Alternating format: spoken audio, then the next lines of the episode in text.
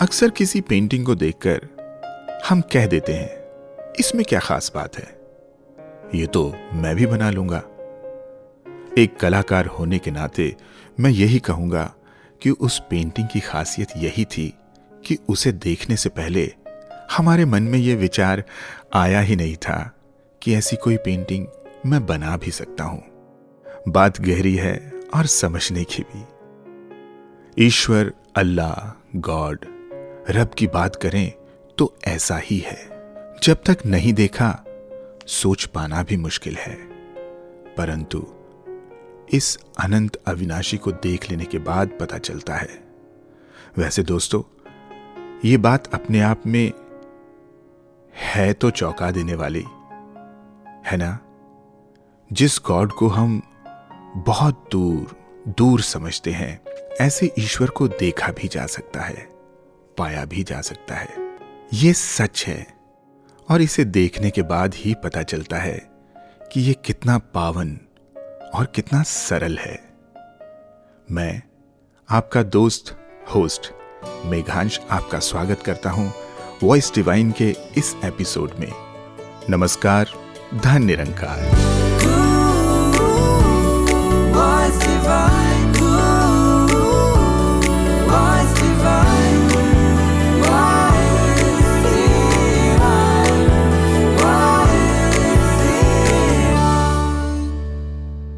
दोस्तों, मैं और आप आज कला और कलाकार के बारे में बात करेंगे, रचनहार के बारे में बात करेंगे। दोस्तों, जब भी हम इस कुदरत कायनात को देखते हैं, ये सूरज, ये चाँद, ये सितारे, पहाड़, वो झरने, दरिया, नदियाँ, समंदर, सब कितने सुंदर, विशाल और ताकतवर हैं। और मानव ईश्वर की इस कला को देखकर इंस्पायर तो हुआ ही, पर कंफ्यूज भी हुआ और इसी कंफ्यूजन के चलते कला को ही पूजने लगा। कहीं सूर्य के साथ तो कभी चाँद के साथ जुड़ गए, कभी जल तो कभी हम विशाल पर्वत के साथ, पर इस सर्वव्यापी ईश्वर रचनहार इस कलाकार से दूर हो गए।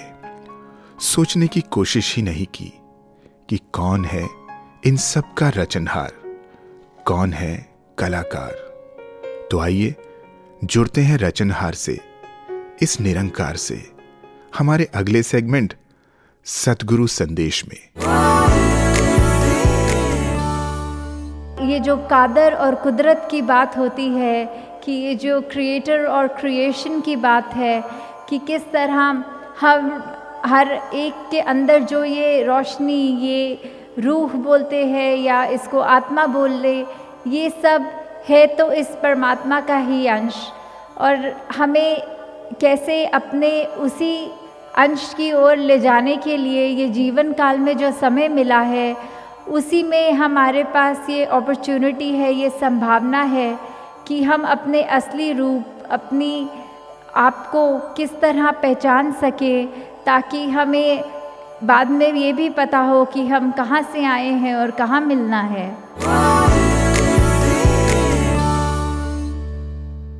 दोस्तों, यही वो शब्द बीज हैं जो किसी उपजाऊ ज़मीन पर पड़ जाएँ तो हरियाली में बदल जाते हैं और सारे वातावरण को खुशनुमा बना देते हैं और हमारा खूबसूरत जीवन खुशी से झूम उठता है और गुनगुनाने लगता है। दोस्तों बातों का ये सिलसिला जारी रखते हैं इस गीत के बाद। रंग ने रंग ने सब तेरे ही रंग ने रंग ने सब तेरे ही रंग ने रंग ने सब तेरे ही रंग ने रंग ने सब तेरे ही रंग ने हर कण अंदर, हर मन अंदर, हर कण अंदर हर मन अंदर। रंग ने रंग ने सब तेरे ही रंग ने रंग ने रंग ने सब तेरे ही रंग ने रंग ने रंग ने सब तेरे ही रंग ने रंग ने रंग ने सब तेरे ही रंग ने लखा तरतियाँ, कई आकाश, तेरे विच ने समाए। सत्ते रंग जो ने दिस दे ए भी तू यूँ बनाए। जो भी दिसदा इस जग अंदर, तेरा सगल पसारा सूरज तपदा धरती कुमदी पाके तेरा इशारा।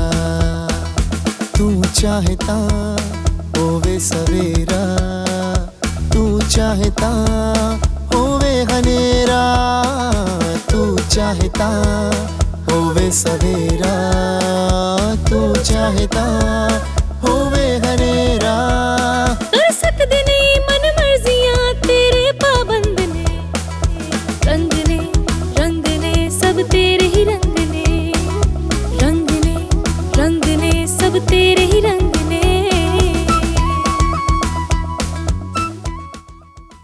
बातचीत, मंथन डिस्कशन ये वो कुंजी है जो कई मसले सुलझा देती है, हमें नए विचार देती है, मन में उठ रहे सवालों को हल करती है।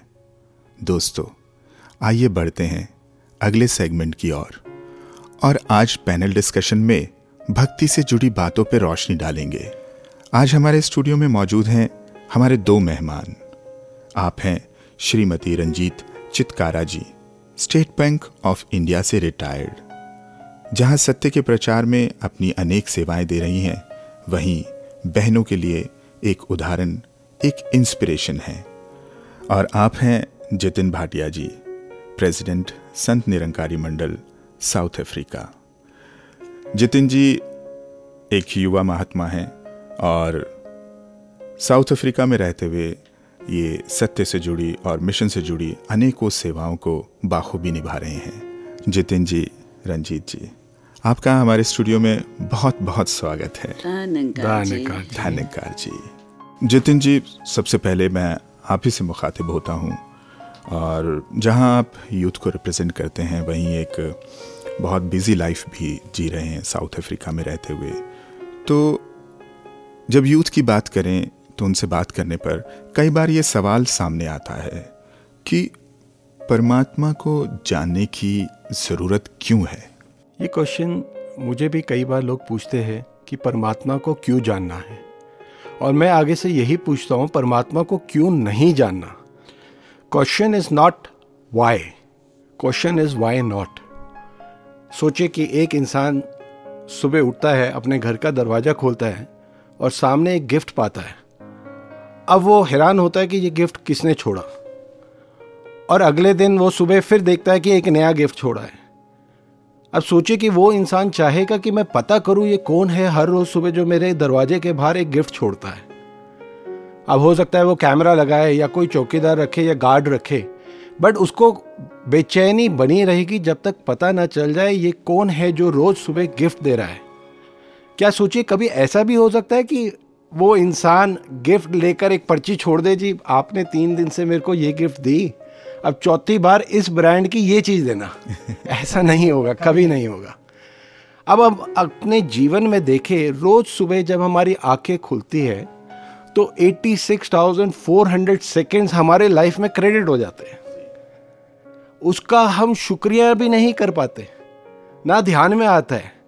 बचपन से हमें सिखाया जाता है परमात्मा से मांगो। पैदा होते हैं तो बताते हैं कि स्कूल जाते हैं परमात्मा से मांगो अच्छे नंबर आ जाए। कॉलेज जाते हैं परमात्मा से मांगो कि हमारे को इंजीनियरिंग में एडमिशन मिल जाए। आगे बढ़ते हैं बोलते हैं परमात्मा से मांगो नौकरी मिल जाए। आगे बढ़ते हैं तो बोलते परमात्मा से मांगो कि शादी हो जाए। आगे बढ़ते बोलते परमात्मा से मांगो बच्चे मिल जाए। बचपन से ये सिखाया जाता है मांगो। कभी किसी ने ये नहीं बताया कि परमात्मा को जानो भी। जानो भी। तो ये जब परमात्मा को जान लेते हैं तो सब समझ आ जाता है। तो इसलिए इसका ज़रूरी है, जो सब कुछ दे रहा है एक एक श्वास हमारे जो जीवन में आ रहा है, जिसकी बदौलत आ रहा है, इसको क्यों नहीं जानना? This is the main question जब ये सवाल आ गया जो सब कुछ दे रहा है, फिर जानने की इच्छा खुद पैदा हो जाएगी, ये जिज्ञासा खुद पैदा हो जाएगी। जी, जितिन जी, आपने बिल्कुल सही कहा। ये क्वेश्चन वाई का नहीं वाई नॉट का है। ये जिज्ञासा भीतर की है, ये जिज्ञासा आत्मा की है। जितिन जी, आगे बढ़ते हुए हम ये जानना चाहेंगे कि चलो, अब ईश्वर को जान लिया। ईश्वर को जानने के बाद हमारे जीवन में क्या बदलाव आते हैं, कैसे बदलाव आते हैं? मेघांशी, जब परमात्मा को जान लिया तो जीवन बहुत सहज बन जाता है, बहुत सरल बन जाता है। हर एक चीज़ को देखने का नज़रिया बदल जाता है। कई चीज़ें कई परिवर्तन होते हैं जिसमें से सबसे पहले एक सेल्फ करेक्शन होनी शुरू होती है। दूसरा एक वननेस की फीलिंग एकत्व की फीलिंग आनी शुरू होती है। जी। सेल्फ करेक्शन कैसे? जैसे एक आईना है कोई काम कर रहा है कोई पेंट कर रहा है और उसके मुँह पे पेंट लग गया उसके बाल बिखर गए कपड़ों में लग गया अब उसे पता नहीं चल रहा। अब उसका हुलिया बिगड़ा हुआ है। लोग देख रहे हैं कि इसका अरे चेहरा कैसा दिख रहा है? कितना ये अजीब सा लग रहा है। लेकिन जब जो कर रहा है एक पेंट उसको पता ही नहीं। जब वो शीशे के सामने गया अरे ये तो मेरे मुँह पे निशान लग गया। अब जब शीशा दिखा उस पॉइंट से वो अपने आप को फिक्स करने लगता है। Correction start from there on जी। तो जैसे ही ये ज्ञान ज्ञान रूपी आईना सामने आया this the first step of correction is getting mirror in front of you उसके बाद हमारी करेक्शन खुद ब खुद खुद कॉन्शियसनेस आती है। कॉन्शियस हो गए हम कि अरे ये गलत हो रहा है ये गलत हो रहा है। हम अपने आप को फिक्स करते हैं। दूसरा, जब ये निरंकार को देखा और हर एक घट में देखा, कण कण में देखा तो कोई बेगाना लगता ही नहीं। समझ आ जाता है कि ये सब एक है। जो धर्म के, जो रंग के, जो रूप के अलग अलग बैरियर्स बनाकर बैठे हैं तो ये निरंकार की कृपा से ही जो हमें ब्रिज मिलता है ज्ञान का, उसके ऊपर आते हैं तो कोई मैटर ही नहीं करता, पता चल जाता है this God is beyond all religion this God is beyond all languages this God is beyond all colour this God is beyond every scripture written ये परमात्मा तब भी था, जब कुछ नहीं था। जब कोई इंसान पैदा नहीं हुआ, जब धरती नहीं बनी, जब कोई शास्त्र नहीं लिखा गया, ये परमात्मा आज भी हमेशा रहने वाला है। जब इसके साथ कनेक्शन हुआ तो सब कुछ एक तो वननेस और एक यूनिवर्सल ब्रदरहुड की फीलिंग आ जाती है। कुछ भी पराया नहीं है। सारी वॉल्स ढह जाती है और कनेक्टिविटी बन जाती है। जैसे कि साउथ अफ्रीका में अब हमारे जो वहाँ संगत है, वो इतने डाइवर्स है, इतने डाइवर्स बैकग्राउंड से महापुरुष आए हैं, महात्मा आए जिन्होंने ज्ञान लिया है, जो कि अलग अलग फेथ से बिलोंग करते हैं अलग अलग रेसिस के हैं अलग अलग लैंग्वेजेस बोलते हैं। बट जब इस परिवार में आकर बैठते हैं, इस एक निरंकार का ज्ञान मिलता है, इसकी गॉड रियलाइजेशन मिलती है तो एक एकत्व का भाव बन जाता है वननेस का भाव बन जाता है। ना केवल सत्संग में, बल्कि जब हम नॉर्मल व्यतीत करते हैं अपने जीवन में भी, कोई पराया लगता ही नहीं। ये सिर्फ़ मेरा एक्सपीरियंस नहीं है, ये सभी का एक्सपीरियंस है। हर एक शख्स जिसने इस ज्ञान को पाया इस मिशन में, हर एक को ये एकत्व का भाव लगने लग जाता है, पूरी दुनिया अपनी लगने लग जाती है, कोई पराया लगता ही नहीं। क्या बात है जितिन जी? और ये एकत्व जो हम बात कर रहे हैं, सबके एक होने की बात कर रहे हैं, ये वाकई में एकत्व तभी होता है जब वननेस इस निरंकार के साथ जुड़ती है, जब ये आत्मा इस निरंकार को जान लेती है। तो चिटकारा जी, अगला सवाल ये उठता है जब हम आपकी बात करें, आपके जीवन की तरफ़ देखें तो आपने जॉब भी किया, आपने बाखूबी अपने घर की जिम्मेदारियाँ भी निभाई, और साथ ही साथ आपने स्पिरिचुअलिटी को भी टाइम दिया। तो सवाल यही उठता है कि ये बैलेंस कैसे? वर्क घर की जिम्मेदारियाँ और स्पिरिचुअलिटी ये बैलेंस कैसे बिठाया जाता है? मिखांश जी जब सतगुरु से ये ज्ञान लिया तो पहले ही प्रण में उन्होंने तन मन और धन तीनों हमसे ले लिए कि ये निरंकार का समझना है। और जब मैं ही नहीं रही तो ये बैलेंस अपने आप बन जाता है परिवार में जब विचरते हैं तो जो भी कमाई घर में आती है क्योंकि आजकल तो ये मॉडर्न ट्रेंड है पहले सिर्फ़ आदमी कमाते थे अब तो जैसे आप मुझे भी देख रहे हैं कि मैंने भी जॉब की तो दोनों ही कमा के घर में लाते हैं और जब भक्ति के साथ उस घर में विचरते हैं तो वातावरण बहुत सुंदर हो जाता है, विचार दूषित नहीं होते, क्योंकि भक्ति के साथ साथ जब भोजन, भजन, अच्छे विचार सब चलते हैं तो फिर अपने आप ये बैलेंस बना रहता है। घर का वातावरण जो है, वो बहुत शांत रहता है, क्योंकि स्वर्ग का नक्शा बन जाता है, जिस घर ਵਿੱਚ वस जावे नाम, जहाँ नाम होता है, वहाँ स्वर्गीय वातावरण रहता है। और एक बार ऐसे ही कहीं पे पढ़ रही थी कि सदगुरु बाबा हरदेव सिंह जी महाराज के पास एक बच्ची गई। संगत में जब उसने अपने जन्मदिन पे केक कटवाने के लिए बोला तो उस बच्ची के नाम का आखिरी अक्षर जो है वो आई था। तो सतगुरु बाबा जी ने उस आई के ऊपर केक कटवाया और बड़े प्यार से बोला, बेटे I have eaten your eye. अब कहने को तो वो अक्षर की बात थी लेकिन हमें बहुत बड़ी सीख दी कि जब हमारी मैं ही हमारे बीच में नहीं रहेगी, वो मैं ही सतगुरु के पास चली गई तो फिर परिवार के हर सदस्य में यही दिखाई देता है। चाहे वो सास हो, चाहे वो ससुर हो, आदमी हो, बच्चे हों, बहू हो, सब में इसी का रूप नज़र आता है तो परिवार में सेवा का भाव बनता है कि हे सच्चे पातशाह, तूने ये परिवार जो दिया, इस सेवा के लिए दिया। फिर हर काम में जब भक्ति शामिल होती है, खाना बनाते हैं तो वो प्रसाद बन जाता है। तो इसी तरीके जब हम परिवार में विचरते हैं तो हम हर समय भक्ति के वातावरण में रहते हैं। हर में इसी का रूप देखते हुए अपने आप को आगे चलते हैं, क्योंकि इसने हमें देवता बना दिया। एक और याद आया, ऐसे ही ध्यान में कि जब हम बच्चों के साथ भी चलते हैं तो बच्चों को भी हमें जब समझाना होता है तो प्यार से अगर हम बच्चों के साथ बोलते हैं तो बच्चे भी प्यार से बोलेंगे। अगर हम बच्चों के साथ ऊँची आवाज़ में बात करेंगे, क्योंकि सतगुरु बाबा जी बच्चों के ऊपर भी बहुत ज़ोर देते हैं कि हमने बच्चों को भी प्यार से ही समझाना है। तो ऐसे ही एक बार बाबा जी ने अपने विचारों में ये भी बोला कि लोग कहते हैं कि दाने दाने पे लिखा है, खाने वाले का नाम। लेकिन बाबा जी ने विचारों को बदलते हुए बोला कि दाने दाने पे लिखा है देने वाले का नाम, जिससे अहंकार भी ख़त्म होता है और नंकार का एहसास भी बना रहता है।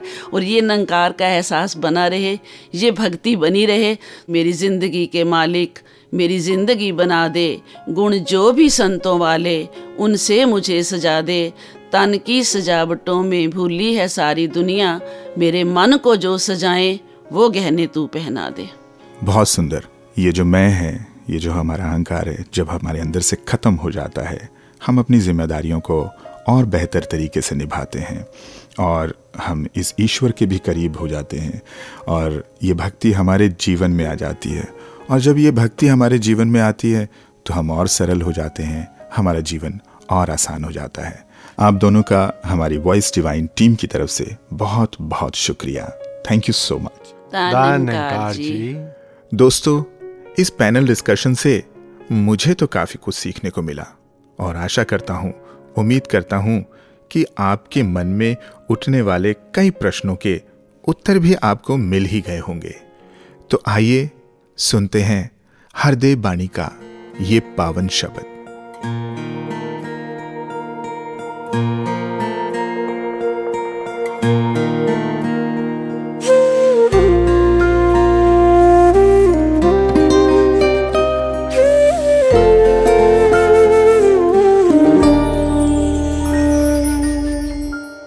वासी कण कण वासी सर्वनिवासी, नाम तेरा निरंकार है। कण कण वासी सर्वनिवासी, नाम तेरा निरंकार है। सबसे पहले तू था तुझसे, सबसे पहले तू था तुझसे। उपजा कुल संसार है। कण कण वासी, सर्वनिवासी, नाम तेरा निरंकार है।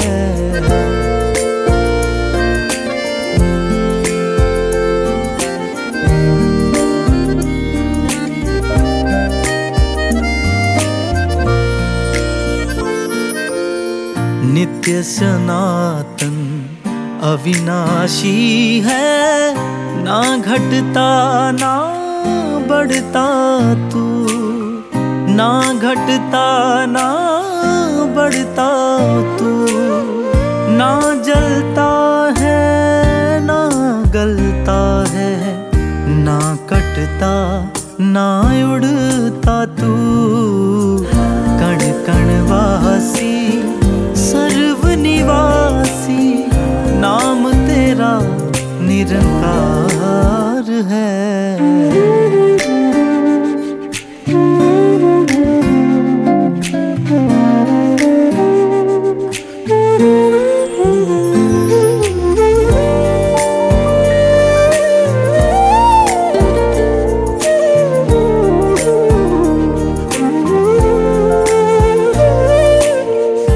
हर देव की गुरु ज्ञान से।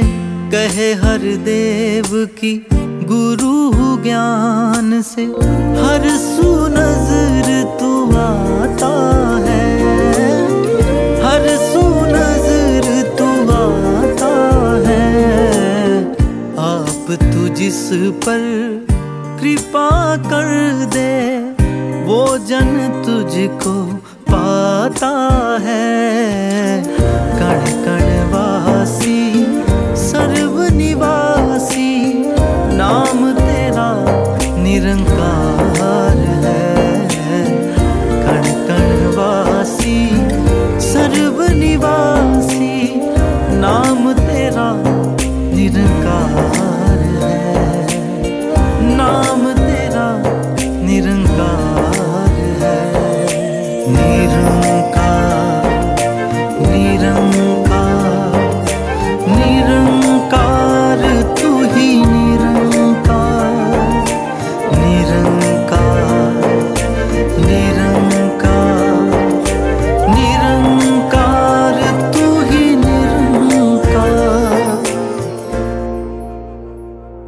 नई कोंपल, नन्हा सा पौधा।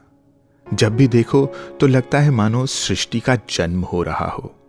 कितना खूबसूरत लगता है उस पौधे को धीरे धीरे बढ़ता देखना। यह उसका खूबसूरत सफ़र है। कल कल बहती नदी, जाने कितनी यादें अपने साथ लेकर बहती है। वो हमें छूकर गुजरने वाली सुहानी हवा, जाने कौन सी बात हमारे कानों में कह जाती है। जहाँ जीवन है वहीं एक कहानी है। कहानी अलग अलग अनुभवों की। आइए ऐसा ही एक और अनुभव सुनते हैं। हमारे अगले सेगमेंट अनुभव अपने अपने में। मेरा नाम अंकिता है और मैं दिल्ली से हूँ। एक कहावत है, जहाँ ना पहुँचे रवि, वहाँ पहुँचे कवि।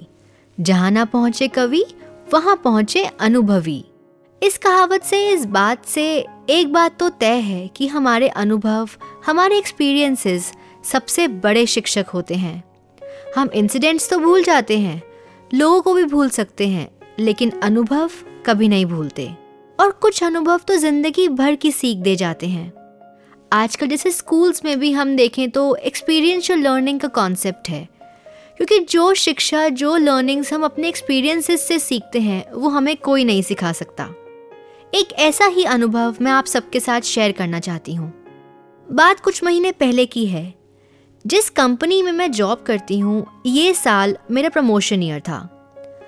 तो मैंने पूरे साल बहुत मेहनत की। कभी कभी पर्सनल कमिटमेंट्स को भी इग्नोर किया। और मैं काफ़ी श्योर थी कि इस बार तो प्रमोशन होगा ही। लेकिन एक दिन ऐसे ही ऑफ़िस का काम करते करते जब मैंने कंपनी का परफॉर्मेंस पोर्टल चेक किया तो उसमें मेरा टारगेट प्रमोशन ईयर 2020 की जगह टू बी डिफाइंड दिखा रहा था। एक बार तो बहुत बड़ा झटका लगा। समझ में ही नहीं आया कि ऐसा कैसे हुआ। मैनेजर सीनियर मैनेजर से तक पता किया, लेकिन सबने टाल दिया।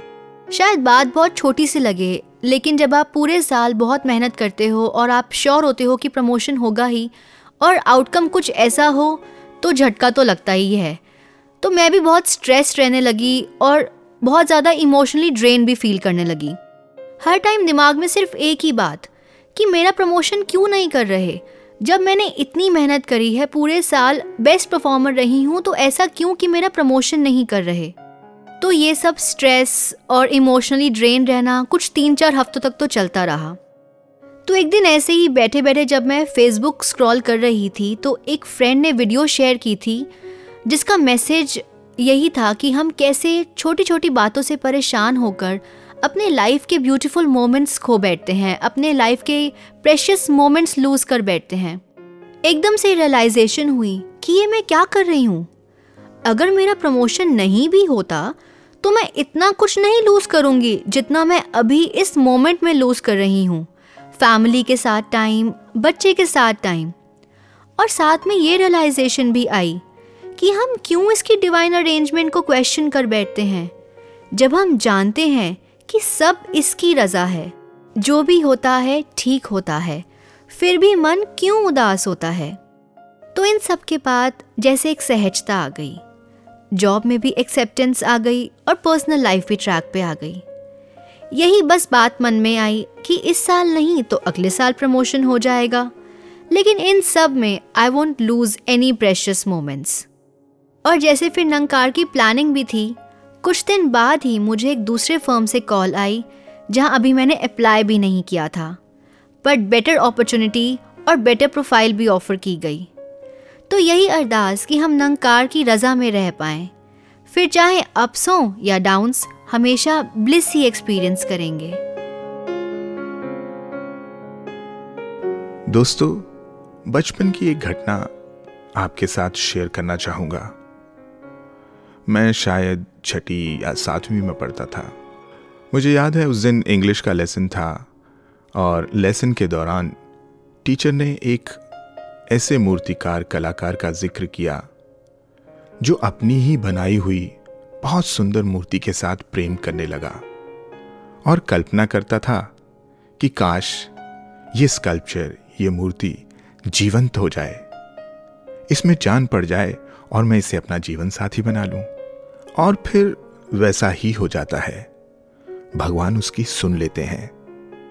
मुझे याद है कि टीचर बोली कि एक आर्टिस्ट भगवान के बहुत करीब होता है। तभी पूरी क्लास मेरी ओर देखने लगी। मैं आर्ट में अच्छा ही था और उनकी आँखों में एप्रिशिएशन था, पर हैरानी भी साथ में थी। और इतने में ही टीचर बोली, नहीं हम ऐसे छोटे बाल कलाकार की बात नहीं कर रहे। हम बात कर रहे हैं ऐसे कलाकार की, जिसने कला की साधना की हो, जो अपनी कला में इतना खो गया हो कि उसे कोई सुदबुद ना हो।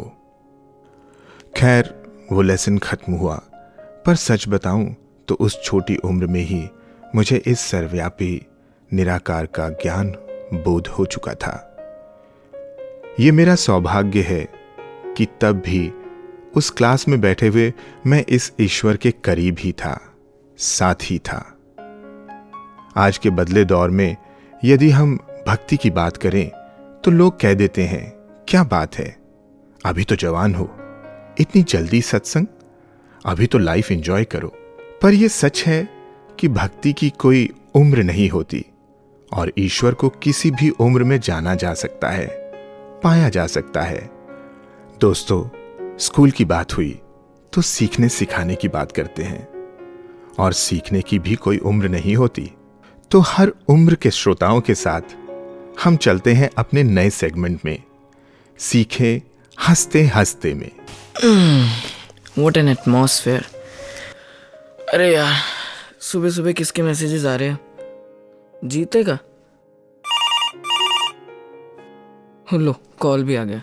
ਹੈਲੋ ਹੈਲੋ ਉਹ ਕਿੱਥੇ ਆ ਉੱਥੇ ਹੀ ਨਹੀਂ ਮੇਰਾ ਮਤਲਬ ਕੀ ਕਰਦਾ ਸੀ ਉਹੀ ਜੋ ਕੱਲ ਕੀਤਾ ਸੀ ਆ ਨਾ ਨਾ ਕਿਵੇਂ ਆ ਜਿਵੇਂ ਸੀ ਉਹ ਕੁਝ ਹੋਇਆ ਨਹੀਂ ਨਹੀਂ ਕੁਝ ਨਹੀਂ ਤੇ ਦੱਸ ਕਿਵੇਂ ਆ ਜਿਵੇਂ ਸੀ ਉਹ ਜਾ ਯਾਰ ਮੈਂ ਨਹੀਂ ਗੱਲ ਕਰਨੀ ਤੇਰੇ ਨਾਲ मेरा आज तो रेजोल्यूशन है मैं तेरे नाल गल ही नहीं करनी अरे अरे अरे अरे अरे भाई सुन तो अरे रेजोल्यूशन लेंगे ये भाई साहब और ये क्या रेजोल्यूशन लगा रखा है सुबह सुबह?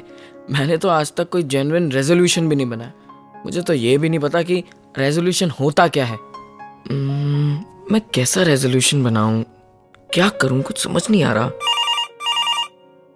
लो एक और कॉल ये कैसा नंबर है? मन की कॉल मन की कॉल देखते हैं। हेलो कौन? मैं बोल रहा हूँ। हाँ जी आप कौन? मैं बोल रहा हूँ। मैं मैं आप अरे आप बोल कौन रहे हो? मैं तुम्हारा मन बोल रहा हूँ। मन, मन बोल रहा हूँ? मन? कहो क्या कहना है? मैं तुम्हें रेजोल्यूशन देने आया हूँ। क्या? रेजोल्यूशन देखो भाई साहब माना ज़माना बहुत एडवांस है, हर चीज़ ऑनलाइन मिल जाती है, पर कम से कम ये फीलिंग्स और इमोशंस को तो दिलों में रहने दो, क्योंकि मुझे नहीं पता था आजकल रेजोल्यूशन भी ऑनलाइन मिलते हैं। हम तुम्हारे मन की मैं है। एक तो आप अकेले बात कर रहे हो, ये डिसाइड कर लो कि हम बोलना है या मैं। बालक, हम तुम्हारे मन की समस्या का समाधान लेके आए हैं, क्योंकि तुमने याद किया था। सॉरी सॉरी आप तो गुस्सा हो गए। बोलो बोलो मैं मैं सुन रहा हूँ। कहो कैसा रेजोल्यूशन चाहिए? सर ये पता होता तो आप यहाँ होते। ओ yeah you are a smart guy वाह मैं को इंग्लिश भी आती है। कुछ कहा? जी आपकी आवाज़ बहुत अच्छी है। थैंक यू सुनो अब। रेजोल्यूशन ऐसा हो कि बस खुद पे फोकस करो। कॉन्फिडेंस मिलेगा इससे। और नाम कमाओ, दौलत कमाओ, शोहरत कमाओ। मान लो, मन में जो मैं कर सकता हूँ, वो कोई नहीं कर सकता। कोई कर सके तो उसे भी गिरा दो। जो पाना चाहते हो, हर कीमत पे पाओ। जो हासिल करना चाहते हो वो हासिल करो। तुम मैं को खुश करो। मैं तुम्हें ऊँचा कर दूँगा। हम्म सही कहा। कॉन्फिडेंस यस कॉन्फिडेंस कॉन्फिडेंस होना तो बहुत अच्छी बात है। पर इस कॉन्फिडेंस से किसी को गिरा के आगे बढ़ना, क्या ये गलत नहीं? कॉन्फिडेंस से गलत राह पर चलना, क्या ये गलत नहीं? अरे भाई अब आप कौन हो और आप कहाँ से आए हो? इस पे ध्यान मत दो। ये ज्ञान है। तुम्हें भटका देगा खुद से। ज्ञान का काम भटकाना नहीं राह दिखाना होता है। सबके लिए एक ऐसी राह जो सुखदाई हो। और रेजोल्यूशन जानते हो कैसा हो? ऐसा कि तुम्हारे हर कर्म से किसी और का दिल ना टूटे। किसी को गिराने की ज़रूरत ना पड़े। वो कहते हैं ना, किसी की लकीर कम करनी नहीं, बल्कि खुद की लकीर बढ़ानी है। ये दौलत और शोहरत पाके क्या ऊँचा बनना? ऊँचा बनना है तो अपने कर्मों से बनो। और रेजोल्यूशन का असली मकसद तो उसी में छिपा है। मकसद? कैसा मकसद? रेजोल्यूशन यानी रीसॉल्यूशन। एक और अवसर उन गलतियों को फिर से ना दोहराने का।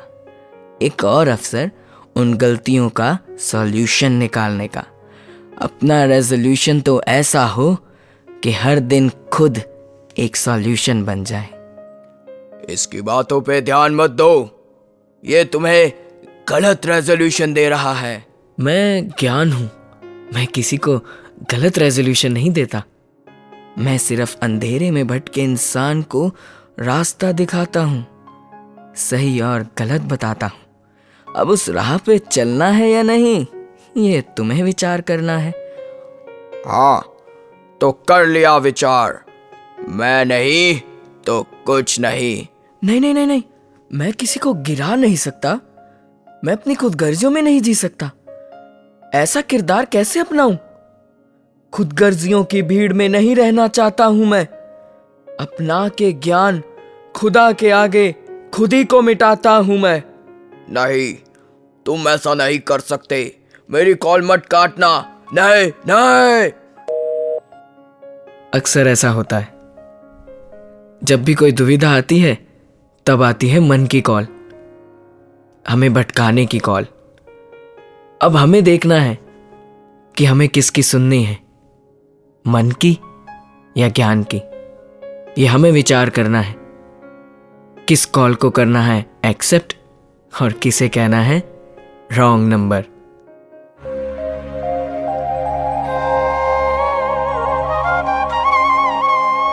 अलग अलग भाषाएँ अलग अलग संस्कृतियाँ जहाँ एक माला में पिरो जाती हैं और रूप बनता है एकत्व का। अलग अलग दिशाओं से आती हुई विचारधाराएँ, जहाँ समाहित होती हैं अध्यात्म के महासागर में, और रूप बनता है प्रेम अपनत्व का। ऐसी ही दिव्यता का महा उत्सव है निरंकारी संत समागम।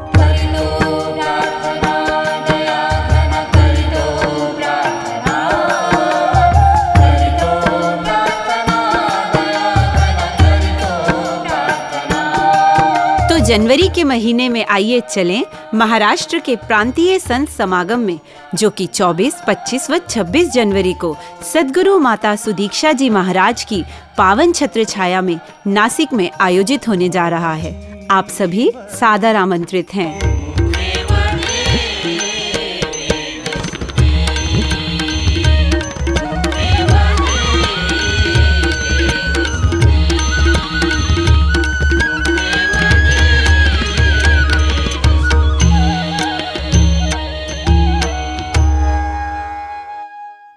गुण किसको नहीं भाते? और संसार में कुछ भी ऐसा नहीं, जिसमें कोई गुण ना हो। और संतों का जीवन तो गुणों की खान होता है। दोस्तों, हम सीखते हैं एक और गुण, अपने जीवन को और सुंदर बनाने के लिए, चमकाने के लिए। सुनते हैं अगला सेगमेंट महात्माओं के जीवन से। महाराष्ट्र में एक संत हुए हैं, एक नाथ। उनका मानना था कि इंसान सिर्फ़ अच्छे कर्मों और अच्छे विचारों से ही महान बनता है। जो बिना किसी भेदभाव के दूसरों की मदद करते हैं, दूसरों का दुख दूर करने की कोशिश करते हैं, दरअसल वही महान होते हैं। कहते हैं कि संत एकनाथ में कमाल का धैर्य था। क्रोध तो उन्हें छू तक नहीं पाता था। दोस्तों, कई बार गुणवान होना भी उन लोगों की नज़रों में अखरने लगता है जो खुद वैर विरोध छोड़कर गुणों को नहीं अपनाना चाहते। और सच का विरोधी तो जमाना सदियों से रहा है। शायद यही वजह रही होगी कि संत एकनाथ के विरोधी अक्सर उनके धैर्य की परीक्षा लेते रहते थे। कहते हैं कि संत एकनाथ का नियम था कि वो रोज सुबह नदी में स्नान के लिए जाया करते थे। और जब वो वापस लौटते तो एक इंसान जो उनसे चिढ़ा करता था, उनके ऊपर थूक देता। फिर भी संत एकनाथ शांत रहते और दोबारा से जाकर स्नान कर लेते। लेकिन एक बार तो उसने हद ही कर दी। एक के बाद एक उस इंसान ने संत एकनाथ पर कुल 108 बार थूका।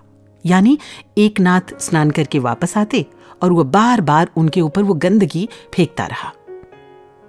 एकनाथ बिना कुछ कहे बस चुपचाप जाकर स्नान कराते। और ऐसा कहते हैं कि जब वो इंसान थक गया फिर भी वो एकनाथ को क्रोध नहीं दिला पाया तो उनसे माफ़ी मांगने लगा। संत तो फिर भी संत होते हैं। जवाब भी कमाल का दिया। बोले, इसमें क्षमा मांगने की क्या बात है? तुम्हारी वजह से ही आज मैंने 108 बार स्नान का लाभ प्राप्त किया। कितने निराले होते हैं ना भक्त। हर बुराई में से अच्छाई ढूंढ ही लेते हैं। ऐसे कई वाकयात हैं संत एकनाथ की ज़िंदगी के। कहते हैं कि एक बार उनके कुछ विरोधियों ने उन्हें गुस्सा दिलाने के लिए एक इंसान को भेजा। और उस इंसान ने वो हर संभव प्रयास किया कि एक नाथ को क्रोध दिलाया जा सके। मसलन, वो उनकी पीठ पर बैठ गया। और जब फिर भी एक नाथ जी उससे प्यार से पेश आए तो वो जाकर उनकी पत्नी की गोद में बैठ गया। और इस पर गुस्सा करना तो दूर, एक नाथ जी ने अपनी पत्नी से कहा कि सुनो, जरा इस बालक को ठीक से संभालना। कहीं इसे गिरकर चोट ना लग जाए। ये होता है पेशेंस जिसकी ज़रूरत आज हम सभी को है। साथियों, विचारने की ज़रूरत है, क्या इतना धैर्य, इतनी सहनशीलता मुझमें है? अगर हाँ तो यकीनन दुनिया का कोई भी इंसान या कोई भी परिस्थिति मेरे मन की शांति को भंग नहीं कर सकती। मेरे मन की अवस्था मेरे कंट्रोल में हो, ना कि किसी व्यक्ति या परिस्थिति के कंट्रोल में। और पता है, ऐसा तभी संभव है, जब मेरा मन निरंकार प्रभु से हर पल जुड़ा रहे। है ना? दोस्तों, एक लेसन के दौरान जब मैं अपनी क्लास ले रहा था तो अपने बच्चों को सब कुछ एक्सप्लेन करने के बाद जब मुझे लगा कि शायद इस टॉपिक को मुझे किसी दूसरे ढंग से बच्चों को समझाना चाहिए। वैसे बता दूँ कि टॉपिक था नर्चर नेचर क्लास के बाहर जाते तो काफ़ी समय वेस्ट हो सकता था। पर यही तो कला की शुरुआत होती है। कल्पना शक्ति की शुरुआत होती है। इमेजिनेशन पावर हम एक ही कमरे में रहते हुए अपनी कल्पना के द्वारा कहीं भी जा सकते हैं। तो दोस्तों बच्चों को फाइव एलिमेंट्स के बारे में बताया। अब बाकी था कनेक्शन वननेस जो नेचर और हमारे कनेक्शन की बात है। एक होने की और एक दूसरे के लिए होने की बात है। सभी बच्चों को खड़ा करने के बाद कहा look at yourself with open eyes you can see clearly that you are surrounded by materials in this classroom and then the walls of this classroom and then this environment is surrounding you पेड़, पौधे और फिर गलियाँ, महल्ले city धीरे धीरे हम ब्रह्मांड universe तक चले गए। बच्चों के चेहरे पर भी वो इमेजिनेशन की जर्नी दिख रही थी। अपने शरीर के साथ खुद को इस ब्रह्मांड में खड़ा पाया उन्होंने। इस एक्टिविटी का अगला पार्ट और भी इंटरेस्टिंग था, जब उन्हें आँख बंद करने को कहा गया। अब बंद आँखों में शरीर का अस्तित्व ही नहीं था। तो बच्चों को कहा गया कि अब महसूस करो, जैसे सब कुछ तुम्हारे ही भीतर है, बल्कि सब कुछ तुम्हारे ही भीतर हो रहा है। बच्चों ने महसूस किया उनके चेहरों पर दिख रहा था। यह था वननेस का कनेक्शन नेचर के साथ। नेचर और हमारे बीच। और फिर आँखें खोलते ही बच्चे उसी नेचर के बीच थे, अपनी ही क्लासरूम में। बाबा हरदेव सिंह जी की बात याद आती है। जब तक हम स्वयं को निरंकार महसूस नहीं करते, हम विशाल हो ही नहीं सकते। और ज्ञान के बाद, इस निरंकार को जानने के बाद। लक्ष्य तो जीते जी स्वयं को निरंकार महसूस करने का ही है, निरंकार बनने का ही है। विशाल, अति विशाल होने का है। दोस्तों जाते जाते मैं यही कहूँगा कि कला और कलाकार अलग हैं। कला को देखकर हमारे मन में यही प्रश्न उठना चाहिए। कि कौन है कलाकार, कौन है रचनहार? मैं आपको इसी सवाल के साथ छोड़े जाता हूँ। दोस्तों, आपके फीडबैक्स का हमें इंतज़ार रहेगा। नमस्कार, धन निरंकार।